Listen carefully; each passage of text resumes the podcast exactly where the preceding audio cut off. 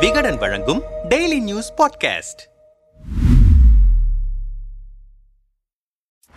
பிரதமர் மோடியும் தாயும் பாச பிணைப்பை சொல்லும் சில நினைவலைகள். உங்களைப் போலவே நானும் பெருமைப்படுகிறேன். எதுவுமே என்னுடையது அல்ல. நான் ஒரு கருவி. எல்லாம் கடவுளின் செயல். பிரதமர் மோடியின் தாய் ஹீராபென் ஒரு புகழ்மிக்க நூற்றாண்டு இறைவனின் காலடியில் இலைப்பாறுகிறது என் தாயிடம் ஒரு துறவியின் பயணத்தையும் சுயநலமில்லாத கர்ம யோகிக்கு உரிய அடையாளத்தையும் உயர்ந்த மதிப்பீடுகளுக்காக அர்ப்பணிக்கப்பட்ட வாழ்க்கையும் நான் எப்போதுமே உணர்ந்திருக்கிறேன். தனது தாயின் மறைவுக்கு பிறகு ட்விட்டரில் உருக்கமாக பதிவிட்டிருக்கிறார் பிரதமர் மோடி. பிரதமர் மோடி தனது அரசியல் வாழ்க்கை வாழ்க்கையில் முக்கியமான வெற்றி தருணங்களில் தன் தாயாரை சந்தித்து அவரின் ஆசை பெறுவதை வாடிக்கையாக கொண்டிருந்தார். இரண்டாயிரத்தி பதினாறாம் ஆண்டு பண மதிப்பிழப்பு அறிவிப்பு வெளியானதும் பல தரப்பிலிருந்து கடுமையான கண்டனங்களும் எதிர்ப்புகளும் எழுந்தன. அந்த நேரத்தில் மோடியின் தாயார் ஹீராபென் தன் மகனுக்கு ஆதரவு தெரிவிக்கும் வகையில் வங்கி வாசலில் வரிசையில் நின்ற காட்சி நாடு முழுவதும் பேசப்பட்டது. அண்மையில் குஜராத் தேர்தல் நடைபெற்ற போது தள்ளாத வயதிலும் ஜனநாயக கடமையை ஆற்ற வாக்கு சாவடிக்கு சென்று வாக்கு பதவிட்டார் ஹீராபென். இரண்டாயிரத்தி பதினைந்தாம் ஆண்டு பேஸ்புக் தலைமை செயல் அதிகாரி மார்க் ஜூக்கர்பர்குடன் பிரதமர் மோடி நடத்திய உரையாடலில் தன் தாயாரை பற்றி பேசும்போது என் தந்தை இறந்ததும் என் தாயார் என்னை வளர்க்க மிகவும் கஷ்டப்பட்டிருக்கிறார். வீடுகளில் வேலைக்காரியாக உழைத்திருக்கிறார் என்று நெகிழ்ச்சியுடன் கூறினார். கடந்த ஜூன் பதினெட்டாம் தேதி ஹீராபென் மோடி தனது நூறாவது வயதில் அடியெடுத்து வைத்தபோது பிரதமர் மோடி அவரை வணங்கி ஆசி பெற்றார். அதோடு அவரின் பிளாகில் அம்மா என தலைப்பிடப்பட்டிருந்த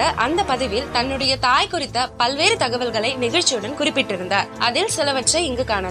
அம்மா என்பது வெறும் வார்த்தை அல்ல. பாசம் பொறுமை நம்பிக்கை வாழ்க்கை உணர்வு என எல்லாம் நிறைந்திருக்கும். எனது ஆளுமையில் எது சிறப்பாக இருந்தாலும் அது அம்மாவும் அப்பாவும் கொடுத்த பரிசு. டெல்லியில் நான் இருக்கும்போது ஏராளமான நினைவுகள் வந்து செல்கின்றன. என் அம்மா அவரின் தாயின் பாசத்தை பெற்றதில்லை. அவர் சிறு வயதில் இருந்த போதே ஃப்ளூ நோய் தொற்றால் அம்மாவை இழந்துவிட்டார் நமக்கெல்லாம் கிடைத்தது போல் அம்மா மடியின் சுகம் அவருக்கு கிடைக்கவில்லை. பள்ளிக்கு செல்ல முடியவில்லை. அவரின் குழந்தை பருவம் வறுமை நிறைந்ததாக இருந்தது. திருமணமான பிறகு குடும்பத்தின் மூத்த மருமகளாக இருந்தார். வட்நகரில் நாங்கள் வசித்து வந்தது மிகவும் சிறிய வீடு. அந்த வீட்டில் ஜன்னல் கழிவறை சமையலறை என எதுவுமே இல்லை. என் அம்மா அதிகாலை நான்கு மணிக்கெல்லாம் எழுந்து விடுவார். வீட்டை நடத்த கூடுதல் பணம் தேவைப்படும். அதனால் அதிகாலையில் வீட்டு வேலைகள் எல்லாம் முடித்துவிட்டு மற்றவர்களின் வீடுகளுக்கு பாத்திரம் தேய்க்க செல்வார். இருந்த போதிலும் நாங்கள் அவருக்கு உதவுவோம் என ஒரு நாளும் எதிர்பார்த்ததில்லை. எனக்கு உள்ளூர் குளத்தில் விளையாடுவது பிடிக்கும். எனவே குளத்துக்கு போகும்போது அழுக்கு துணிகளையும் எடுத்து சென்று வைத்து வருவேன். இது அம்மாவுக்கு கொஞ்சம் உதவியாக இருக்கும். வீட்டு வேலை மட்டுமன்றி பருத்தி உருப்பது முதல் நூல் நூற்பு வரை அத்தனை வேலைகளையுமே செய்வார். பருவமழை எங்கள் மண் வீட்டுக்கு பல பிரச்சனைகளை கொண்டு வரும். இருப்பினும் அவருடைய துணிச்சலான முயற்சிகளுக்கிடையிலும் எங்கள் வீடு மழையின் தாக்குதலுக்கு தாக்கு பிடிக்க முடியாத அளவுக்கு பழமையானதாக இருந்தது. மழை காலங்களில் எங்கள் வீட்டின் கூரை ஒழுகி வீடு வெள்ளக்காடாகிவிடும். மழை நீரை சேகரிக்க ஒழுகல் உள்ள இடங்களின் கீழ் வாளிகளையும் பாத்திரங்களையும் அம்மா வைப்பார். இந்த மோசமான சூழலிலும் அமைதியின் சின்னமாக அம்மா இருப்பார். இந்த தண்ணீரை அடுத்த சில நாட்கள் நாட்களுக்கு அவர் பயன்படுத்திக் கொள்வார். என்றால் அது உங்களுக்கு வியப்பாக தான் இருக்கும். தண்ணீர் சேமிப்புக்கு இதைவிட வேறு சிறந்த உதாரணம் எதுவாக இருக்க முடியும்? என்றிருக்கிறார். மேலும் தொடர்ந்த மோடி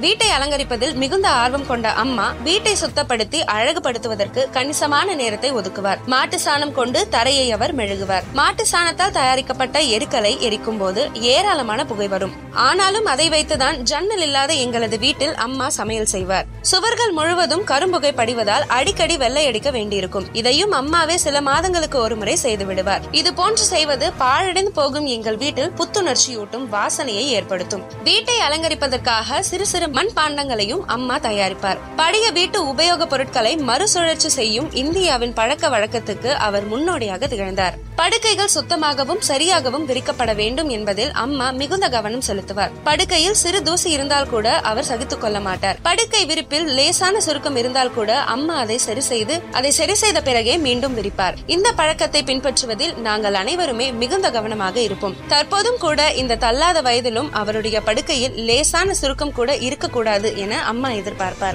இதுதான் தற்போதும் நேர்த்தியான செயல்பாட்டுக்கு வழிவகுக்கிறது. காந்தி நகரில் அவர் என்னுடைய சகோதரர்கள் மற்றும் என் உறவினர்கள் குடும்பங்களுடன் வசித்தாலும் இப்போதும் கூட இந்த வயதிலும் அவரது வேலைகளை அவரே செய்வதற்கு முயல்கிறார். தூய்மையில் அவர் கவனம் செலுத்துவதை இப்போதும் கூட காணலாம். நான் எப்போது அவரை காண காந்தி நகருக்கு சென்றாலும் அவரது கையால் எனக்கு இனிப்புகளை ஊட்டிவிடுவார். சிறு குழந்தைகளை சுத்தம் செய்யும் அம்மாவை போல நான் சாப்பிட்டவுடன் கைக்குட்டையை எடுத்து எனது முகத்தை துடைத்து விடுவார். அவர் எப்போதும் ஒரு கைக்குட்டை அல்லது சிறிய கைத்துண்டை அவரது சேலையிலே முடிந்து வைத்திருப்பார். அம்மா தூய்மையில் கவனம் செலுத்துவது பற்றிய பழங்கால நிகழ்வுகளை நினைவு கூர்வதாக இருந்தால் அவற்றை எழுதுவதற்கு காகிதங்கள் போதாது. தூய்மை மற்றும் துப்புரவில் கவனம் செலுத்துபவர்களை கண்டால் அவர்கள் மீது அம்மா மிகுந்த மரியாதை செலுத்துவார் என்பது அவரது மற்றொரு தனிப்பண்பு. வத் நகரில் எங்கள் வீட்டை ஒட்டிய சா சாக்கடையை சுத்தம் செய்ய யார் எப்போது வந்தாலும் அவர்களுக்கு அம்மா தேநீர் கொடுக்காமல் விடமாட்டார். வேலை பார்த்தவுடன் தேநீர் கிடைக்கும் என்பதால் எங்களது வீடு துப்புரவு பணியாளர்களிடையே மிகுந்த பிரசித்தி பெற்றதாகும். நான் எப்போதும் நினைவு கோரும் அம்மாவின் மற்றொரு பழக்கம் என்னவென்றால்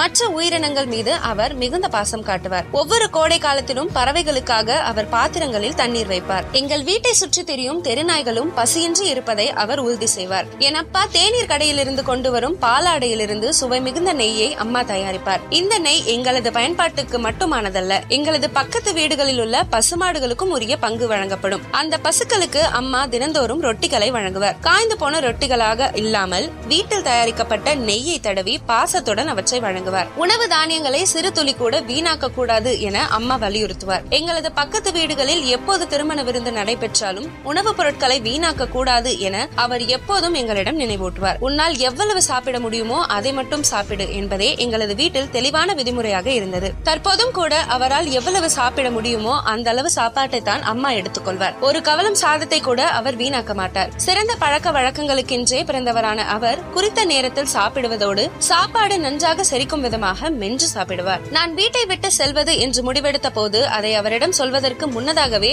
முடிவு அவருக்கு தெரிந்திருந்தது. வெளி உலகுக்கு சென்று இந்த உலகம் பற்றி அறிந்து கொள்ள வேண்டும் என்று என் பெற்றோரிடம் நான் அடிக்கடி கூறி வந்ததுண்டு. சுவாமி விவேகானந்தரை பற்றி அவர்களிடம் அடிக்கடி கூறி ராமகிருஷ்ணா மிஷன் மடத்துக்கு செல்ல வேண்டும் என்ற என் விருப்பத்தையும் தெரிவித்திருக்கிறேன். இது பல நாட்கள் நீடித்தது. இறுதியாக ஒரு நாள் நான் வீட்டை விட்டு வெளியேற வேண்டும் என்று எனது விருப்பத்தை தெரிவித்து பெற்றோரின் ஆசையை வேண்டினேன். மனம் வெதும்பி என் தந்தையார் என்னிடம் கூறினார் உன் விருப்பம். அவர்களது ஆசையின்றி வீட்டை விட்டு வெளியேற மாட்டேன் என்று நான் அவர்களிடம் தெளிவாக கூறினேன். அப்போது என் தாயார் உனது மனம் என்ன சொல்கிறதோ அதே போல் செய் என்று கூறினார். அப்போதைக்கு எனது தந்தையை சமாளிப்பதற்காக ஒரு நல்ல ஜோசியரிடம் எனது ஜாதகத்தை காட்ட வேண்டும் என்று கோரினார். என் தந்தையாரும் உறவினரான மற்றொரு ஜோசியரிடம் என் ஜாதகத்தை காண்பித்து ஆலோசனை பெற்றார். எனது ஜாதகத்தை பார்த்த அந்த உறவினரான ஜோசியக்காரர் இவனது வழி வித்தியாசமானது. கடவுள் இவனுக்காக வைத்திருக்கும் வழியில் மட்டுமே இந்த பையன் செல்வான் என்று கூறினார். சில மணி நேரத்துக்கு பிறகு நான் வீட்டை விட்டு வெளியேறினேன். இந்த சமயத்தில் என் தந்தையாரும் எனது முடிவை ஏற்றுக்கொண்டு எனக்கு ஆசிர்வாதங்களை வழங்கினார். மிக சிறப்பான ஒரு தொடக்கம் அமைய வேண்டும் என்று வாழ்த்தி என்னுடைய தாயார் எனக்கு தயிரும் வெல்லமும் கலந்து வழங்கினார். என் வாழ்க்கை முற்றிலுமாக மாறிவிடும் என்று என் தாயார் அறிந்திருந்தார். அன்னையர் அனைவருமே எப்போதுமே தங்களது உணர்ச்சிகளை கட்டுப்படுத்த தெரிந்தவர்கள் என்ற போதிலும் தன் குழந்தை வீட்டை விட்டு வெளியேறுகிறது என்னும் போது உணர்வுகளை கட்டுப்படுத்த இயலாமல் சிரமப்படுபவர்களாகவே இருக்கிறார்கள். கண்களில் நீர் தழும்ப எனது எதிர்காலம் சிறப்பாக அமைவதற்கு மனம் நிறைந்த ஆசைகளை வழங்கி அவர் அனுப்பி வைத்தார். வீட்டை விட்டு வெளியேற பிறகு நான் எங்கிருந்தாலும் எப்படி இருந்தாலும் என்னுடைய அன்னையின் ஆசை எப்போதுமே எனக்கு பின்தொடர்ந்தது. அம்மா எப்போதும் என்னுடன் குஜராத் மொழியில் தான் பேசுவார். தம்மை விட வயதில் குறைந்தவராக அல்லது சம வயதினராக இருந்தாலும் குஜராத் மொழியில்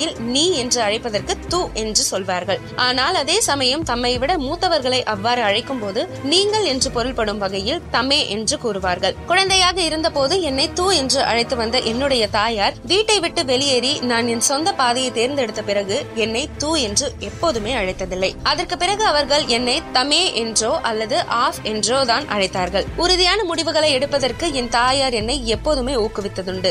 அதே நேரத்தில் ஏழைகள் நலன் குறித்தும் அக்கறை கொள்ளும் வகையில் அவர்களது வளர்ப்பு முறை அமைந்திருந்தது. குஜராத்தின் முதலமைச்சராக நான் ஆவது என்று முடிவெடுக்கப்பட்ட போது நான் மாநிலத்திலேயே இல்லை. குஜராத்துக்கு திரும்பியதும் நேராக என் தாயாரை சந்திக்க சென்றேன். அவர்களுக்கு மட்டற்ற மகிழ்ச்சி. என்னிடம் மீண்டும் நான் அவருடன் தங்க போகிறேனா என்று ஆர்வத்துடன் விசாரித்தார்கள். ஆனால் அவர்களுக்கு நான் என்ன பதில் கூற போகிறேன் என்பது நன்றாகவே தெரியும். அதனால் அரசில் உனது பணி குறித்து எனக்கு தெரியாது. ஆனாலும் எந்த காரணத்தை கொண்டும் லஞ்சம் மட்டும் வாங்காதே என்று கூறினார். டெல்லிக்கு புலம்பெயர்ந்த பிறகு எனது அன்னையுடனான சந்திப்பு முன்பிருந்ததை விட மிகவும் குறைந்தது. சில நேரங்களில் நான் காந்தி நகருக்கு செல்லும் போது சில மணித்துளிகள் அவரை சந்திப்பேன். முன்பு அவரை அடிக்கடி சந்தித்ததை போல இப்போதெல்லாம் சந்திக்க முடியவில்லை. ஆனாலும் என்னை சந்திக்க முடியவில்லை என்ற குறை அவரிடம் இருப்பது போலவும் நான் உணர்ந்ததில்லை. அவரின் அன்பும் பாசமும் மாறாமல் நிலைத்திருக்கின்றன அவரது ஆசிர்வாதங்களைப் போல. அவருக்கு நான் அவரை பற்றி கவலைப்பட்டுக் கொண்டு எனக்கு இருக்கும் பெரும் பொறுப்புகள் மீதான அக்கறையை நடுவ விடக்கூடாது என்ற கவலை. அவரிடம் எப்போதும் தொலைபேசியில் பேசினாலும் எந்த தப்பையும் செய்து விடாதே யாருக்கும் எந்த தீங்கும் செய்து விடாதே ஏழைகள் குழந்தைகளுக்காக பணியாற்று என்று கூறிக்கொண்டே இருப்பார். என் பெற்றோர்களின் வாழ்க்கையை திரும்பி பார்க்கும்போது அவர்களது நேர்மையும் சுயமரியாதையும் அவர்களின் மிக பெரும் பண்புகளாக இருந்திருக்கின்றன. ஏழ்மையும் அதை தொடர்ந்த சவால்களும் இருந்த போதிலும் என் பெற்றோர் கண்ணியத்தை கைவிடவில்லை. சுயமரியாதையை விட்டு தரவில்லை என்பதை உணரலாம். எந்த சவாலையும் எதிர்கொள்ள அவர்கள் கற்று வைத்திருந்த ஒரே மந்திரம் கடின உழைப்பு. பல ஆண்டுகள் கடந்துவிட்டன. தற்போது பிரதமராக இருக்கிறேன். அம்மாவிடம் பலர் உன் மகன் பிரதமரானதில் பெருமைப்படுகிறாயா? என கேட்பார்கள். அதற்கு உங்களைப் போலவே நானும் பெருமைப்படுகிறேன். எதுவுமே என்னுடையது அல்ல. நான் ஒரு கருவி. எல்லாம் கடவுளின் செயல் என்பார். நான் இதுவரை எந்த அரசு நிகழ்ச்சிக்கும் பொது நிகழ்ச்சிக்கும் அம்மாவை அழைத்து சென்றதில்லை. இரண்டே முறை மட்டும்தான் என்னுடன் வந்திருக்கிறார். அதில் ஒன்று ஸ்ரீநகரில் உள்ள லால் சவுக்கில் மூவர்ண கொடியை ஏற்றிவிட்டு திரும்பிய போது அகமதாபாத்தில் நடந்த மக்கள் மரியாதை தெரிவிக்கும் நிகழ்ச்சியில் கலந்து கொண்டு மேடையில் எனது நெற்றியில் திலகமிட்டார். மற்றொன்று நான் இரண்டாயிரத்தி ஒன்றில் முதல்வராக பொறுப்பேற்ற போது என்னுடன் வந்தார். அதுதான் அவர் என்னுடன் கலந்து கொண்ட கடைசி நிகழ்ச்சி. பஞ்சாயத்து தேர்தல் முதல் பார்லிமெண்ட் தேர்தல் வரை அனைத்து தேர்தலிலும் தவறாமல் தனது ஜனநாயக கடமையை ஆற்றுவார். இன்று வரை என் அம்மாவின் பெயரில் எந்த சொத்தும் இல்லை. அவர் தங்க ஆபரணங்கள் அணிந்து நான் பார்த்ததே இல்லை. அதை அவர் விரும்பியதும் இல்லை. என் அம்மா கைவைத்தியம் திறந்து வைத்திருப்பார். இன்னும் வாட் நகரில் உள்ள வீட்டின் முன்பு பலர் தங்களது குழந்தைகளுடன் அம்மாவிடம் சிகிச்சை பெற வருவார்கள். ஒவ்வொரு வறுமை கதைக்கு பின்னாலும் ஓர் அன்னையின் அற்புதம் நிறைந்த தியாகம் ஒளிந்திருக்கிறது. ஒவ்வொரு சவாலுக்கு பின்னே ஓர் அன்னையின் உறுதியான முடிவு ஒளிந்திருக்கிறது. அம்மா உங்களுக்கு மிக மகிழ்ச்சியான பிறந்த நாள் வாழ்த்துக்கள். நூறாவது பிறந்த நாளை கொண்டாட கொண்டாடும் உங்களுக்கு மனமார்ந்த வாழ்த்துக்கள். உங்களை பற்றி விரிவாக பொதுவெளியில் எழுதும் துணிச்சல் இதுவரை எனக்கு ஏற்பட்டதில்லை. எங்கள் அனைவருக்கும் உங்களது ஆசிர்வாதங்களை வேண்டி நிற்கிறேன். உங்கள் காலடியில் தலை வணங்குகிறேன் என்று தன் தாயுடனான நினைவலைகளை